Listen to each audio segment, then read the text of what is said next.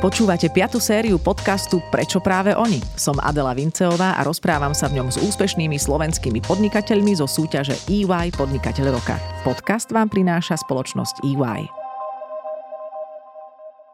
Prečo práve oni je otázka, ktorú kladieme asi každému nášmu hostovi a uvidíme, že či priamo položím túto otázku, ale nejak sa dostaneme k tomu, prečo je úspešný Patrik Ando a teda celá jeho spoločnosť Ropa Group ako konateľ sa dostal do sekcie finalista EY podnikateľa roka 2022. Viem, že to je kolektívna záležitosť, ale dnes tu sedí on ako zástupca a tvár tejto firmy, takže ahoj. Ahoj. Ahoj. A ja sa veľmi teším vždy na to, keď sa môžeme rozprávať o segmentoch a oblastiach, ktorým vôbec nerozumiem Takže ja som si našla na vašej stránke, že sa venujete ochrane ovzdušia, odpadovému hospodárstvu a technicko-inžinierskej činnosti. Áno. Dobre. Ako chránite ovzdušie? Poďme na to.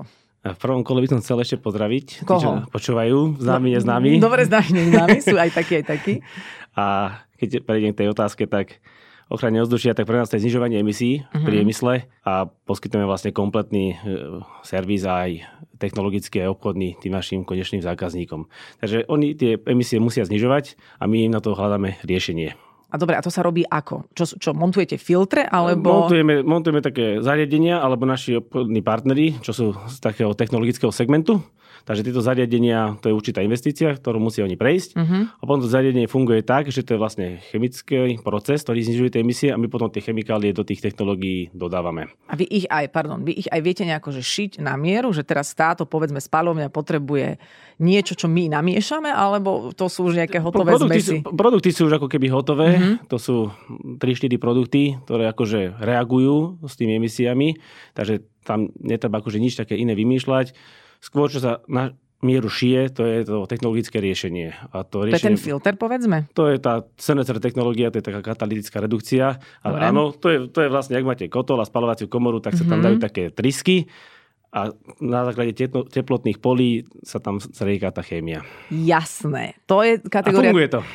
Veď to je inak asi aj jedným z základov vášho úspechu, že to funguje. Hej?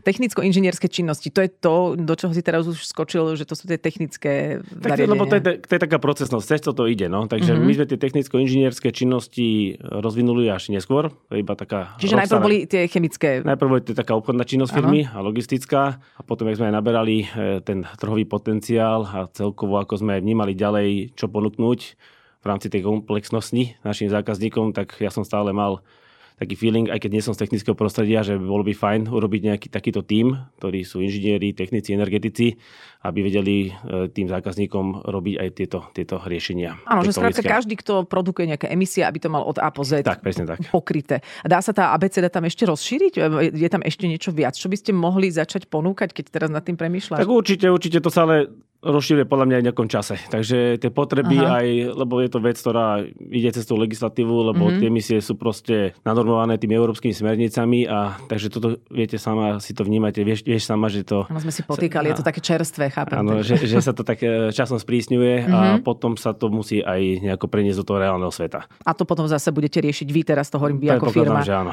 A budete sa musieť prispôsobiť. Ešte sme preskočili to druhé okienko, to je to od, e, odpadové hospodárstvo a tu je, že nakladanie s druhotnými surovinami, výkup, zber, triedenie, spracovanie, logistika. To súvisí s tými to je zase ostatnými keby... vecami? Lebo to, tam tie emisie nie, nie, nie. nevnímam. Tá emisia je taká keby samostatná uh-huh. divízia a potom je samostatná ďalšia divízia, ktorá sa venuje elektroodpadom a spracovaniu elektroodpadom. OK.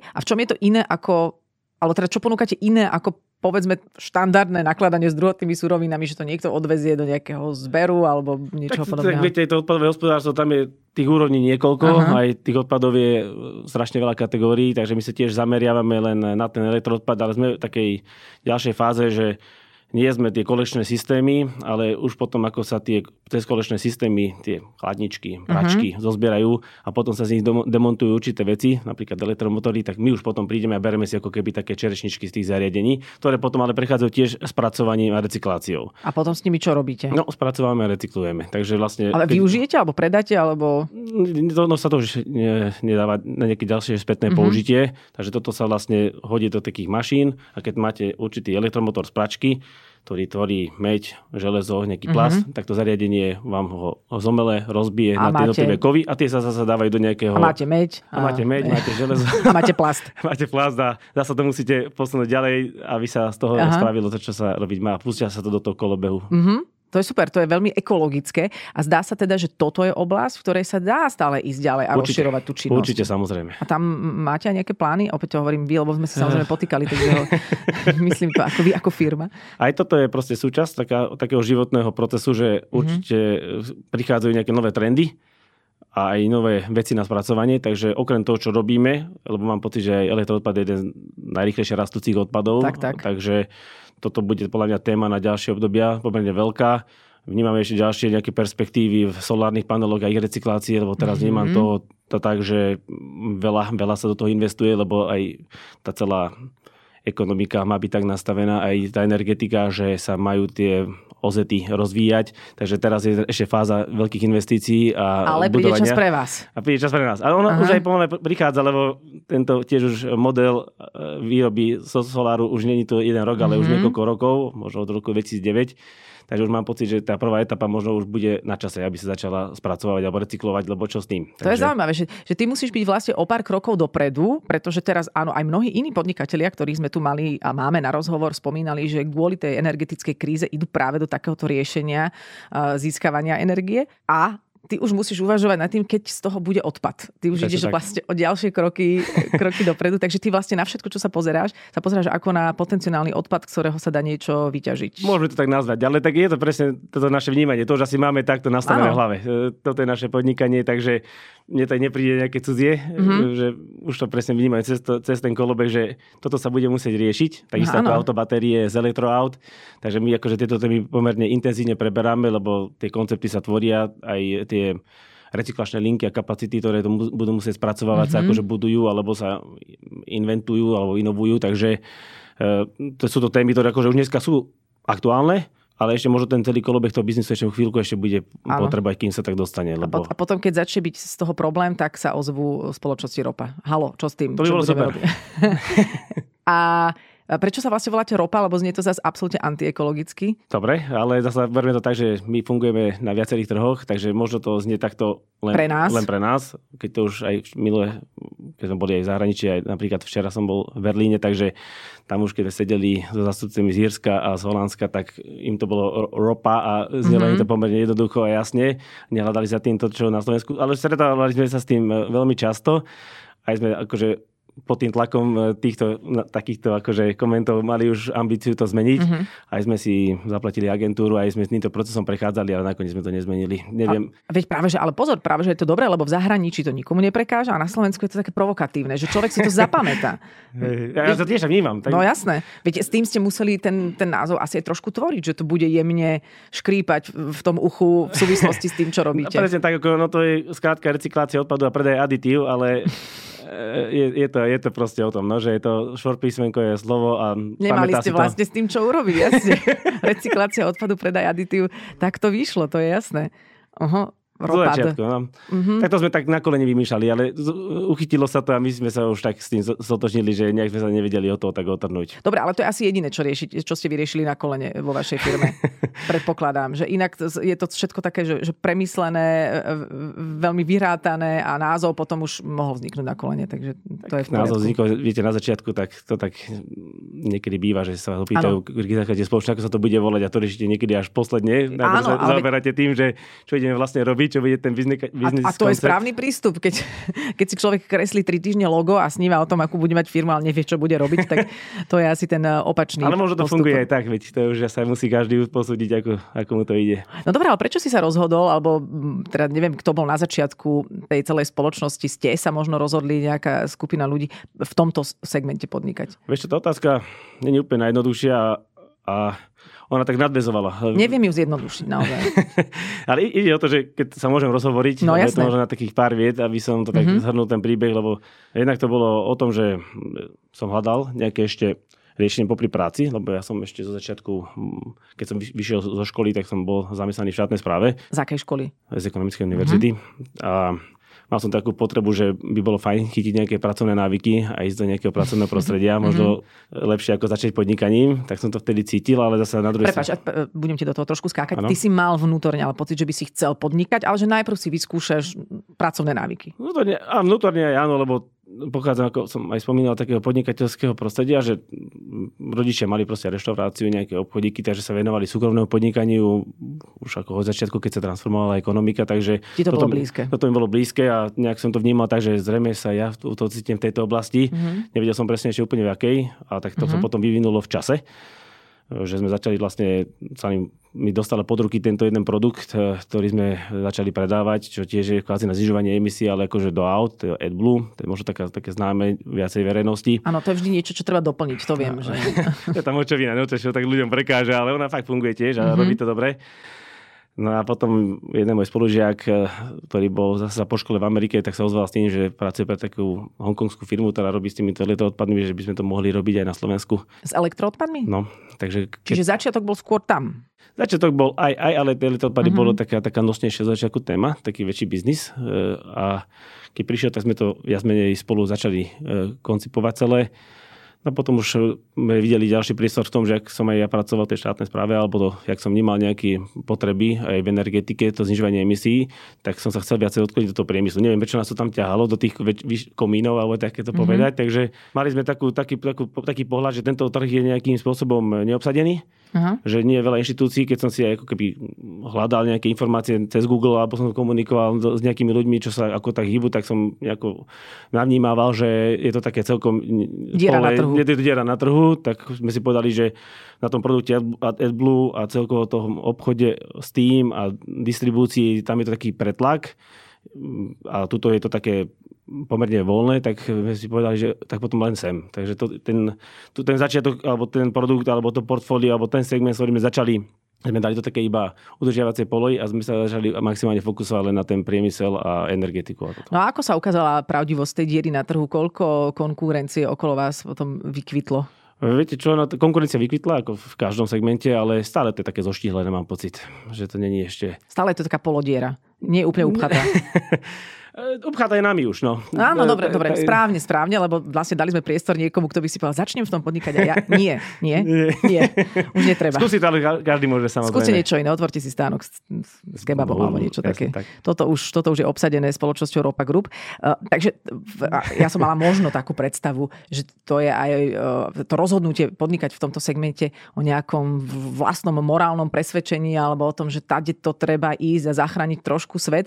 To sa potom ale možno neskôr pridalo. Že nie, že keď človek v tom pracuje, tak sa na ho nalepí to uvažovanie. Presne tak, presne tak. Environmentálne. Ako... My sme videli, že ten zmysel je takýto. To zase ako, že vieme, čo robíme a že čo má, mm-hmm. nie je to herňa a automaty, je to proste... Že keby bola diera na trhu s herňami a s automatmi, tak by si do toho Asi nešiel. Nie. Okay. Asi nie. Hľadali sme si taký biznis, ktorý nám trocha pasuje po tej ľudskej ano. stránke. uh-huh. Mali by ste podľa mňa v tom biznise byť autentický uh-huh. a si robiť to, čo vás aj baví a tam, kde sa cítite ako v prostredí, ktoré je vám príjemnejšie alebo prirodzenejšie. Nie každú dieru na trhu treba obchávať. Tiež si myslím, takže ne, túto sú nejaké Excely, ktoré vám ukážu, že sú tam nejaké možné zárobky, tak do toho nepojete, keď asi vám to nie je blízke. Tak, tak to ja si vnímam ja. Čiže keď ideme do tej tvojej nejakej genézy osobnej, tak ty si mal vždy k podnikaniu blízko, aj si vedel asi vnútorne, že to robiť budeš, len nebolo jasné v čom. Tak samozrejme. Uh-huh. A prečo reštaurácie, obchodíky nie je tam? Je to príliš nie, náročné? Videl si, že to je ťažké? Je to aj náročné, to je taký malý, malý segment. No ja, jasné, že poďme do veľkého. asi áno. No. OK. A ešte ma zaujalo aj to, že si sa vedome rozhodol ísť najprv sa niekde zamestnať, pretože niekto po škole ide rovno už do toho veľkého sna, že idem podnikať, e, ideme do tej garáže niečo započať.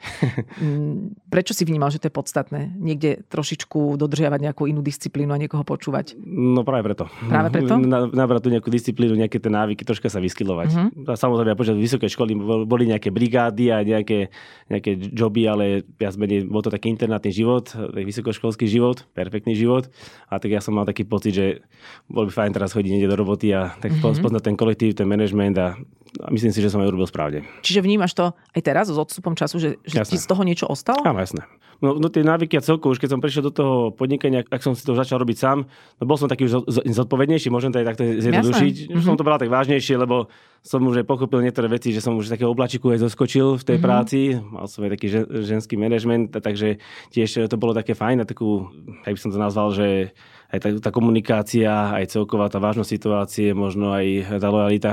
Takže také, takéto nejaké návyky tomu prešli. Potom sa človek možno aj vracia späť, že jasné, keby sa možno začne skôr, tak možno by potom, že ten biznis mohol byť inde, ale, ale myslím, myslím si a stále to tak vníma, že tá postupnosť bola správna. Aspoň v mojom mm, prípade. Možno, že by sa to úplne inak odvíjalo, možno by si nemal správne nakonfigurované tie osobnostné kvality, ktoré si vďaka tej disciplíne v zamestnaní získal. Je to niečo, čo ťa ovplyvňuje aj pri výbere tvojich zamestnancov, aby boli trošku v úvodzovkách vytrénovaní byť tak, súčasťou nejakého, nejakej mašinérie väčšej? E, tak asi áno, ale každopádne je to aj o tom nejakú funkciu a, ča, a tak, Jasné. takže není problém a máme aj zamestnancov, ktorí boli čerství absolventi a tie návyky sa naučili u nás, takže mm-hmm. nie je to teraz taký predpoklad, že musíš už prísť a mať nejaký, nejaké skily z nejakého iného prostredia, ale tak je to zase... Je to individuálne. Je to, je to veľmi individuálne tak ako sme sa bavili. Dobre, ale sú nejaké charakteristiky ľudí, ktoré sú pre teba dôležité, okrem teda samozrejme profesných znalostí a schopností riešiť problémy, ktoré treba? Tak tá disciplína, nejaká dochvíľnosť, to sú také, také, také troška... Veľmi sa smejem, pardon. Zo všetkých rozhovorov, ktoré sme za všetky série nahrávali, som dnes meškala 15 minút, lebo v Bratislave pršalo. Takže, takže to ma teraz tak pýchlo pri srdiečku, ako si to povedal. Nemohla by som pracovať v Europa Group. Asi. Dobre, pokračuj no, pokojne. No takže to dochvíľnosť, áno, disciplína. No ale samozrejme aj taký interes o tie veci, čo robíme. Aj e, má takú otvorenú mysel, lebo sme taká firma ešte v nejakom vývoji, mm. takže nie všetko také nasetapované, tak musíš byť taký troška aj kreatívny a aj tak má takú ľah, ľah, ľah, ľahší prístup niektorým veciam. Nehovorím, že zľahčovať mm-hmm. veci, ale mať taký, taký, taký cit, že sa niečo proste buduje. No musíš byť dosť kreatívny, pretože toto je naozaj oblasť, ako si sám hovoril, ktorá sa stále mení a a stále bude veľmi aktuálna na tejto planéte, takže treba tam absolútne byť o 4 kroky vpred. Ja verím, že áno. No, takže koľko máš, máš vlastne, alebo máte kolegov, zamestnancov? No dokopy to číslo teraz bude blíži k 50. Uh-huh. Takže je to taká stredná firma, stredne veľká firma. A záleží ti aj na tom, aby ste tak nejak človečensky fungovali? Je Určite. tam nejaký tvoj konkrétny zámer, ako ľudí motivovať, ako utužovať ten kolektív, aby bol aj výkonný, aj pohodový? To podľa mňa je úplne podstatné, aby tam tí ľudia boli správne na seba naladení.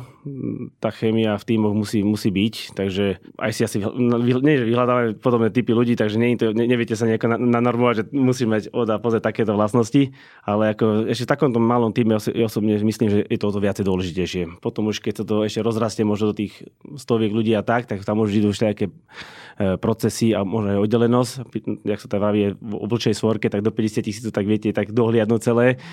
Tak e, preto aj pri tom výbere ľudí hm, som aj rád kvázi, keď už je také rozhodnutie keď je v prvom kole, tak v druhom kole aj na mne, že som prizvaný, keď sa robí nejaký výber a nejaká selekcia, že chcem navnímať toho človeka, ktorého zoberieme aj keď je to v podstate receptná, až Jasné. po možno senior manažera. Dobre, čiže zatiaľ je to v takom počte, kde si to vieš tak nejak ľudský, alebo viete spoločne nejako ustrážiť, keď vás bude viac, bude vás viac? Ja takto. Perspektíva je Aha. a určite to budeme musieť doplniť aj e, ľuďmi, takže Potom začnú sa... štruktúry vznikať. Uvidíme, odbory možno aj každopádne. okay.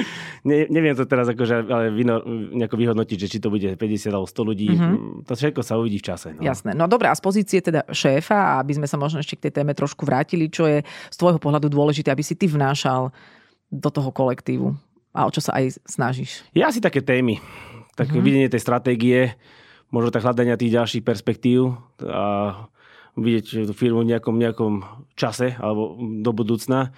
Takže toto je taký môj leading toho celého, že mám už pod sebou takých eh, piatich eh, senior manažerov, ktorí si už ako lídujú tie svoje týmy, tak už takú operatívu nechávam na nich, aj celkovo ten manažment eh, toho denného chodu, toho biznisu a myslím si, že to robia skvele. Možno ešte lepšie, ako by som to robil ja. A ja zase to vnímam tak, že ja zase mám nejaký, nejaký pohľad na vec, kde tú firmu chcem dosiahnuť, kde chcem dotiahnuť mm-hmm. a mhm.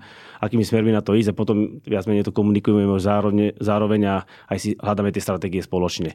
Čiže to je to, tá tvoja silná stránka, tá vízia a tá, to, že to celé ťaháš ano, niekam. Ano, ano. Máš aj nejakú slabšiu stránku, alebo mal si možno, už si s tým popracoval? V rámci toho líderstva, šéfovania? Možno ti niekto niečo aj naznačil niekedy? Tak, samozrejme sú nejaké veci, možno niek- niektoré e, momenty alebo záležitosti nie sú odkomunikované, tak by odkomunikované mm-hmm. mali byť. Takže aj toto sú také veci, že dostanem naspäť nejaký feedback, že nevidia presne navnímať tú situáciu, ktorú, ktorú som mal na, na mysli. A takže asi niek- niek- niektoré asi komunikačné veci, nastavenie nejakých tiež procesov, lebo to, to tiež tomu patrí. Mm-hmm. Viete, že myslíte si, že niektoré veci fungujú a nakoniec sa dozviete, že to by mohlo byť inak, lebo majú na to iný pohľad. Ale za, takéto veci som zase mega rád. Takže, si mega rád za nejaký feedback? Že, za tie feedbacky, hej, že, lebo je to, je to o tom, že tá firma sa zlepšuje, keď každý už prinesie do toho nejaký ten svoj pohľad veci. Takže ak niekto má niečo na zlepšenie alebo niečo má pocit, že nerobíme a nekomunikujeme správne, tak je to vítané, keď sa ozve. A mal si niečo, čo od začiatku tej vašej podnikateľskej cesty si sa naozaj musel naučiť, čo ti robilo problém? Práca s tabulkami možno, s Excelom. Teraz randujem, neviem teraz... Eh, OK, možno nič také nebolo, možno, že to tak ne, nemám, ne, neviem teraz akože jasne mm. zaceliť. Ako... Alebo je niečo, čo ťa v tejto práci, hoc sa vám darí, hoc je to super, niečo, čo ťa stresuje? Nestresuje ma teraz asi nič. nič. Mám taký pocit, že veci sú dobre nastavené, mm-hmm. takže keď ma môže niečo stresovať, tak tie, že by nejaké plány nesplňali alebo nejaké možno ciele by sa vyvíjali, vyvíjali inak. Akože sú určité momenty také, že máme asi nejakú, nejakú víziu alebo nejak sa natneme pre niečo a potom sa tomu venujeme a dopadne to tak, ak to dopadne, že to ne, nemá vôbec taký charakter, ako sme si predtým predstavovali. Mm-hmm. Tak, a to nie je že nejaké sklamanie, no proste to je, to je vývoj situácie. To je vývoj situácie, to je súčasťou. Takže možno potom človek aspoň si uvedomí, že niektoré veci, pre ktoré sa natkne, si treba viacej zanalizovať, ale Aha. sa to natknutie je super. Viete? Veď to nadšenie je super. To je opäť ďalší ten, ďalšia čriepka do odpovede na otázku, prečo ste úspešní ako firma, že to nadšenie je tam asi dôležité. Ja si myslím, že áno. Ja, ja, ja mám aj rád, keď sa mi tak vyskytne. Čiže ty máš také všeobecné nadšenie pre celkovú činnosť a potom máš čiastkové pre dané mm, projekty. Asi áno. Chodíš nadšený do práce?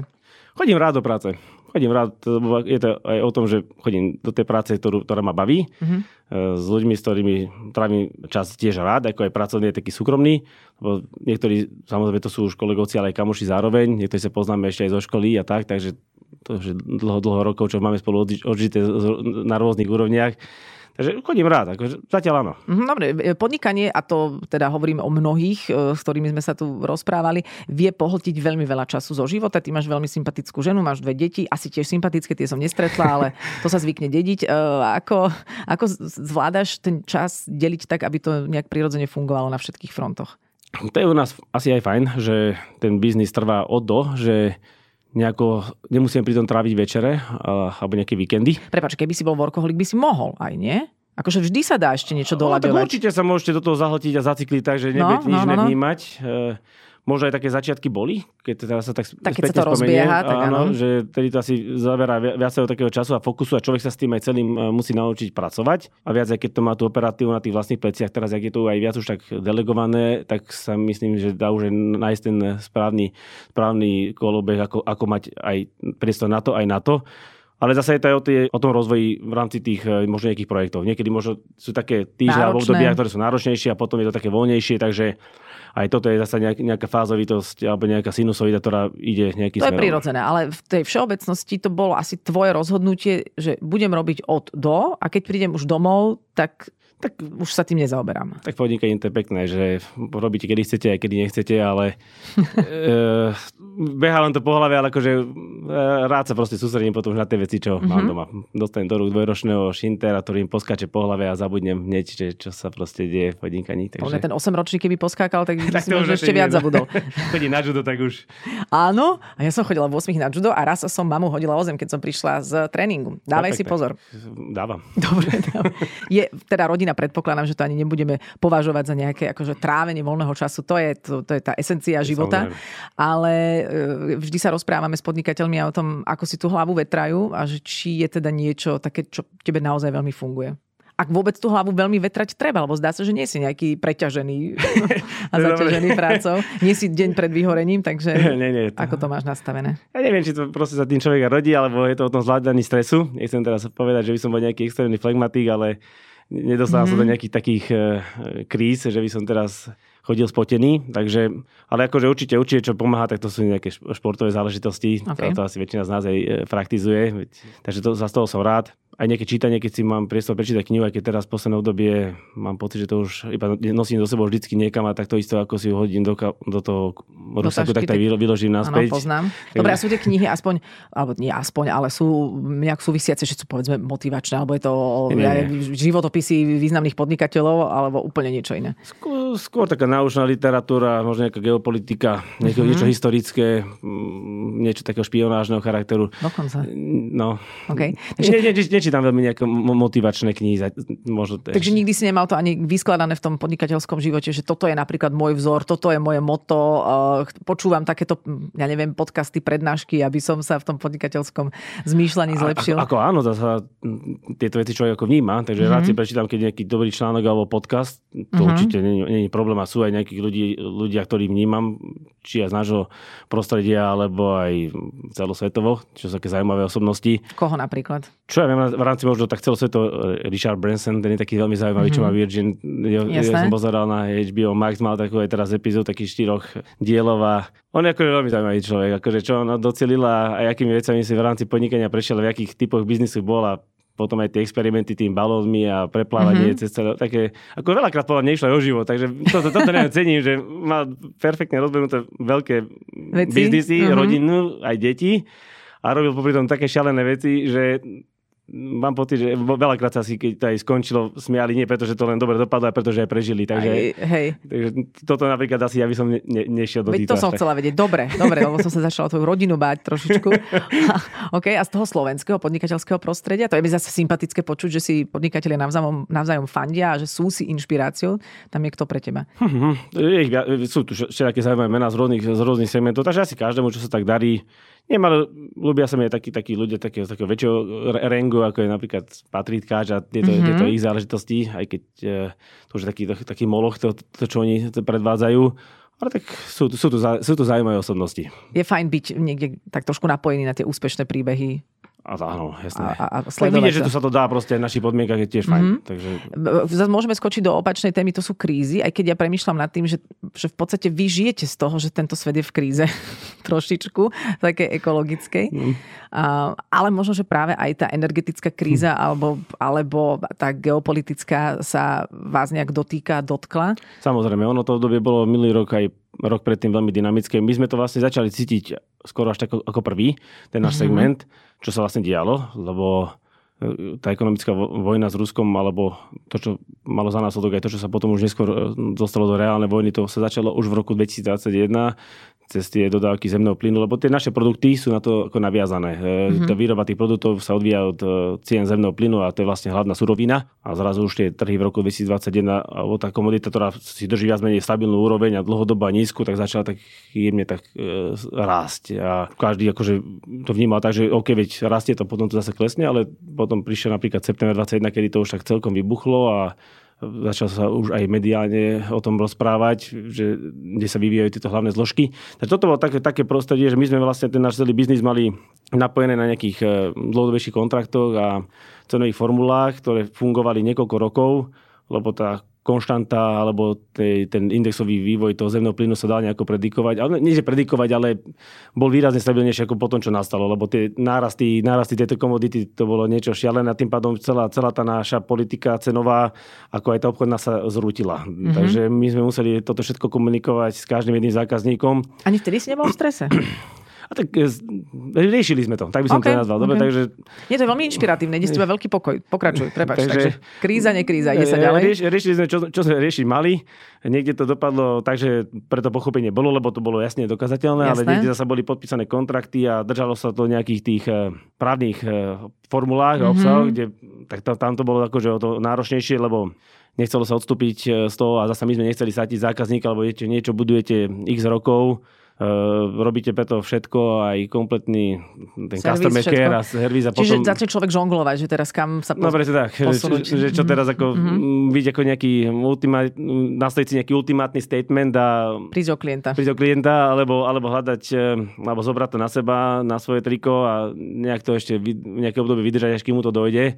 Takže to, to bol asi taký case by case. A toto, toto nám strašne veľa energie bralo aj času, ale zase na druhej strane na to prinieslo strašne veľa možností, lebo tým ak sa ten market tak destabilizoval, tak sa nám aj veľa obchodných aj príležitostí otvorilo na nových trhoch, u nových zákazníkov. Kde sme sa akože roky snažili a nejak, nejak to nešlo nejaký, nejakého dôvodu, tak a teraz sa to tak e, vrátilo späť, že oni dokonca vyhľadávali nás, takže mm-hmm. to sme boli radi. Takže všetko zle na niečo dobré v tomto prípade. Takže tá situácia bola turbulentná, bola náročná, bola nepredikovateľná, lebo to sa, to sa išlo z týždňa na týždeň a nie z mesiaca na mesiac a niekedy mám pocit, že aj zo dňa na deň, že sa nevidelo úplne, že kade sa to celé bude vyvíjať, lebo tam hrozilo strašne už aj to, že veď sa, nie, že sa ani strašilo, veď to bolo aj v našich médiách, že také spoločnosti ako Duslošala a takíto výrobcovia veľkí, že proste budú zabierať. A to je vlastne, to sú naši, to sú naši veľkí obchodní partnery vo výrobe týchto produktov, ktoré fungujú v tých technológiách na znižovanie mm-hmm. emisí. Takže toto už bol, a, a sa stali také prípady, lebo aj v Chorvátsku vlastne veľký výrobca zavrel, v Taliansku veľký výrobca zavrel. Takže, bolo to veľmi, veľmi reálne. To bolo veľmi reálne, mm. padalo to ako domino a my sme boli z toho takí, že nechápali sme úplne, že ako sa to celé bude vyvíjať, lebo zase na druhej strane tí naši koneční zákazníci, čo tie emisie musia znižovať, tak to majú legislatívne dané, ale zase keď nebudú mať ako to znižovať, tak, musia zavrieť. tak to nebude fungovať, no, takže by no. museli zase zavrieť výrobu. Takže zase bola za tým nejaká, taká, nejaký väčší pohľad, väčší dážnik. Dúfal som, že je to nejako vymyslené, že, aby to fungovalo naďalej, ale tak dobre, ten tak sa nejako ustálil, Niektorí samozrejme, ktorí tú situáciu nedali, tak sú zavretí a niektorí sú zavretí doteraz ako ten chorvátsky producent mm-hmm. a iní, iní tu chvála fungovali. Čiže takže, nejakú podporu štátu, alebo to už neviem ako. Takže aj preto je pre teba vlastne dôležité sa zaujímať o geopolitickú situáciu, lebo to je tiež to, je tiež to šípenie príchodu niečoho, možno nejaké ďalšej krízy. Môžeme tak povedať. No? Áno, to sú súvislosti, ktoré zrazu, zrazu si takého pavúka nakreslil, ktorý, alebo takú chobotnicu, ktorá naozaj siaha až neviem kam ďaleko a všetko sa vás to týka. A je to kríza, ktorá, alebo alebo teda máš počas tej krízy, keď sa to deje v sebe takého pozorovateľa, ktorý si hovorí, z tohto niečo bude, nejak to dáme, to, to, že vieš vnímať to všetko zlé na niečo dobré už počas toho zlého? E, snažím sa to tak robiť, no. Že vnímam tam už nejaké, nejaké svetielko. Aj teraz som tak vnímal, aj keď som bol možno chvíľku jediný, ktorý tak vnímal. Tých mojich chalani, mm-hmm. ktorí riešia tú operatívu. Sa tak, opustili trochu? Ne, neboli opustení, ale videli to akože dosť kriticky mm-hmm. a mhm. mali aj na to samozrejme objektívne názor, objektívny, objektívny pohľad, lebo je to, bolo to tak, ale zase na druhej strane e, som to vnímal presne cez tú, cez tú líniu, že ak sa to destabilizuje a my budeme tí, ktorí budeme mať to zdrojovanie a budeme vedieť ďalej poskytovať ten servis, tak to môže byť Hľadám teraz trošku nejaký tvoj mindset, ktorý, či ho vieš nejako definovať, či je toto videnie, teraz nie, že byť optimista, ktorý je mimo realitu, jasné, jasné. ale keby si sa vedel nejako definovať možno v tomto smere. To, jak vravíš, akože tiež nechcem teraz nie, ako nejako zbytočne naivne, že teraz všetko, všetko mám rúžové okuliariky a všetko je super a neboj sa, vymyslíme, vybavíme. Nie je to zase úplne, úplne takto ani to nie sú jednoduché veci. Ale? Ale ne, nechcem sa dostať do nejakého takého, že vidím, začnem to vidieť všetko čierne. Uh-huh. Asi tak by som to navnímal. Že, ale to je asi už také osobnostné vybavenie. A dosť dôležité. A to si, to si zdedil po rodičoch? Alebo... Tak to už neviem, či po rodičoch, mm-hmm. či po rodičoch. Ale je to asi dosť dôležité v tom podnikaní mať toto vybavenie, že áno, pragmaticky pristupovať k problémom, ale vedieť a vidieť, že niekde to bude dobre. Je presne tak, a keby to aj po tom pragmatickom, analytickom zhodnotení na konci dňa tak nevidie, tak nejde o život zase, viete. Takže... Čiže stále je tam niečo pozitívne na konci. keď už a keď bude i... tak zle, tak nejde o život. A keď ide o život, tak však každému ide raz o život. Vždy sa to dá nejako zrelativizovať. Jasne. Ale náhodou nemáš nejaké moto, ktorým sa držíš, e, alebo riadiš teda, ktoré pre teba možno takým povzbudením, keď je niečo náročné? Ne, nemám teraz také moto, s ktorým stávam a uh-huh. poviem si, že teraz je zle, tak toto si poviem a teraz bude dobre. Ale čo mi jedno také moto prišlo od takého partnera z Nemecka, volá sa Bernd von der Heinde a keď sme spolu tak riešili ešte zo začiatkoch, tak i biznis e, na Slovensku a v Čechách, tak on mal také, také dobré moto. Mne sa to páčilo, to mi tak zostalo. Používame aj teraz, ale už len tak akože ironicky. On mal, keď hľadali nejaké riešenie, tak on mal takú na tú frázu, že give me the soup and I will find the spoon. Mm-hmm. Tak to, to, to, to, to, s týmto sa tak smieme, že, ale to je, je to tak doslova, že daj mi ten nejaký obsah, nejaký ten mm-hmm. biznis koláč, ja už preto budem hľadať okolo tohoto riešenia, ako, ako sa toto dostať alebo vypapať, neviem. A vždy sa dá, vždy sa dá, že len treba mať trošku rozšírený ten obzor. A tak určite. To, tak, to, tak, to ide s časom, alebo aj celkovo ako s tými aktivitami okolo toho biznisu, takže ten rozšírený obzor sa tiež ako vytvára e, z, toho, z tých rozvojov tej osobnosti. A svoju osobnosť rozvíjaš nejako? Tak snažím sa samozrejme nejak e, rozvíjať, či to je nejakým vzdelaním, alebo mm-hmm. aspoň minimum plánujem ešte tiež, e, lebo tak mám také e, témy, ktoré bavia, ako je nejaká hospodárska politika alebo makroekonomia, takže mm, chcem sa aj vrátiť do takýchto oblastí, že možno nie je mimo, mimo biznisu, ale tak len pre takú svoju, svoje také, svoj taký rozvoj a vnímanie takých vecí. Ale, ale ako, ke, keď sú nejaké možno tréningy, tak aj to zúčastňujeme, že si nejakými mesternistami, takže áno, nejaké praktiky, aby sme mali také e, vycipredejšie. Schopnosti. No. A teraz sa ešte vrátim trošku k tej činnosti, ktorej sa venujete, ktorá je teda veľmi environmentálne nastavená a pokiaľ človek sa tomu venuje, tak ako si aj hovorili, je stále viac do toho ponorený. To ma len teraz tak zaujíma, ako, no, ako to vnímaš ako otec rodiny, že že tam tiež vidíš také nejaké svetielko a že dobre bude v oblasti životného prostredia, alebo, alebo tam skôr nejaké chmáry stále treba zaháňať? Nie, teraz som mňa No nie, lebo akože, ako otec, otec rodiny, tak si hovoríš, aká je tá budúcnosť vlastne. Ale teraz akože tak z nejakého veľkého Vše, áno, pohľadu, že... jasné, povedz nám, že no, koniec sveta, kedy príde, potrebujeme vedieť. uh, pozri sa, ono... Či sa budú tie emisie do nekonečna ja, ja si myslím, že ľudia, ľudia ako už naši deti úplne inak rozmýšľajú, ako my sme rozmýšľali. Uh-huh. Vieš, moje, moje deti už triedia odpad, čo my sme nerobili, ani sme nemali na to jednotlivé proste... A sme tie... nemali ani z čoho odpad robiť. No. Napríklad to. Takže to bolo, to, bolo, to je základ, možno to bolo uh-huh. lepšie sa vrátiť späť, ale tak vieme, že civilizácia sa vyvíja ako taká, tých produktov je tu na mraky. Ale akože riešenia sú, no je to otázne, že ako sa tomu bude pristúpať globálne. No. Ja si myslím, že toto je podstatné. Tá Európa má ten drive akože silný, tlačí na to extrémnym spôsobom. Áno, áno, veď teraz... A preto sa vznikajú tie veľké rozpoly už aj v týchto témach, lebo na jednej strane to vytvára akože nové biznis priestory, možnosti pre inovácie, nejaké výskum, nejaké nové investície. Na druhej strane to zase likviduje nejaké tradičnejšie e, priemysle, alebo im to komplikuje tú celú výrobu a predražuje extrémnym spôsobom. Toto je proste podľa mňa teraz veľká téma. No a čo s tými nemeckými elektrárňami? Jak to myslíš? No však oni tak nejak sa z toho jadra zlakli a teraz... Tak to je tá postupnosť. No. Mm. Osobne si myslím, že nikto nečakal to, čo sa stalo a možno je dobre, že sa to stalo takýmto spôsobom a oni sa museli vrátiť tým tradičnejším. A tak Nemci zase oni sú takí v tomto zvláštni. Vieš, že zakážu jadro, pritom sú to najväčší producenti elektriny z uhlia. No, a, to. a budú ho mať ešte teda hodne dlho. No, je, to, je to veľká téma. Takže, ale sa na druhej strane, keď, keď, keď sa to pozerám z toho takého hľadiska, že keď tie elektrárne zainvestujú tie 100 milióny eur do tých elektrofiertov, do tej e, denitrifikácie, do toho odsídenia a splňajú tie e, najprísnejšie emisné limity, tak ja sa na to nepozerám zase, že to je no nie, niečo zlé. Samozrejme, lebo potom bude mať ropa Group možnosť v Nemecku predávať e, Presne svoje tak. produkty. A aj predáva. aj predáva. Ja, presne tak. Tak prosím ťa, dajte to Nemecko do poriadku, lebo Ale od, od, od, toho veľa, hej, od toho veľa závisí asi aj v tej Európe. A ešte sa vráťme, prosím ťa, k EY podnikateľovi roka. Už aj z toho, čo rozpráva, že absolútne jednoznačné, že do toho finále patríte. Čo to znamenalo pre teba, alebo znamená vlastne byť súčasťou tohto združenia? tak je to taký, taký nechcem to že taký prestížny klub, ale je to, je to taká príjemná, je, pre, príjemná pečiatka. Mm-hmm ktorú, ktorú teraz, teraz tiež používame a no, je to, je to fajn. Proste ľudia, ako, či ako majiteľ firmy, ale aj ľudia, čo pracujú na, pre, pre nás a u nás, tak sú za to hrdí, že proste, že sme takto kategorizovaní, že takto to proste aj posúdila porota, ako aj v rámci celej tej súťaže. Takže super vec, nové, nové známosti odtiaľ, celkom dobrý networking, príjemný event, veci tam bola, tak e, zatiaľ akože samé pozitíva. No. Takže odporúčam, odporúčam si ich takto troška aj ostatným, nech sa do toho pustí, ale keď budú nominovaní alebo sa no, nominujú sami, aspoň sa troška otestujú, ako, ako ich vníma to, to iné okolie, s ktorým možno nerobia úplne bežne. A keď to náhodou nevidie na prvý raz, tak sú stále možnosti, aby to vyšlo na ten ďalší a ďalší, takže ten priestor stále je. A samozrejme. Super, veľmi, veľmi držíme palce, e, bolo veľmi zaujímavé sa napokon s tebou rozprávať o veciach, o ktorých som si na úvod myslela, že tomu nebudem rozumieť a už tomu trošku rozumiem a teda veľmi fandíme.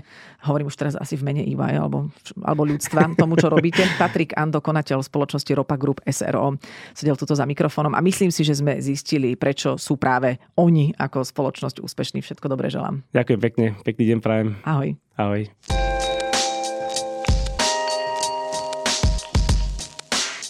Ďalší diel podcastu vyjde už v budúcu stredu, tak nás nezabudnite odoberať, aby vám to neuniklo. Som Adela Vinceová a práve ste počúvali piatu sériu podcastu Prečo práve oni. Podcast vám prináša spoločnosť EY.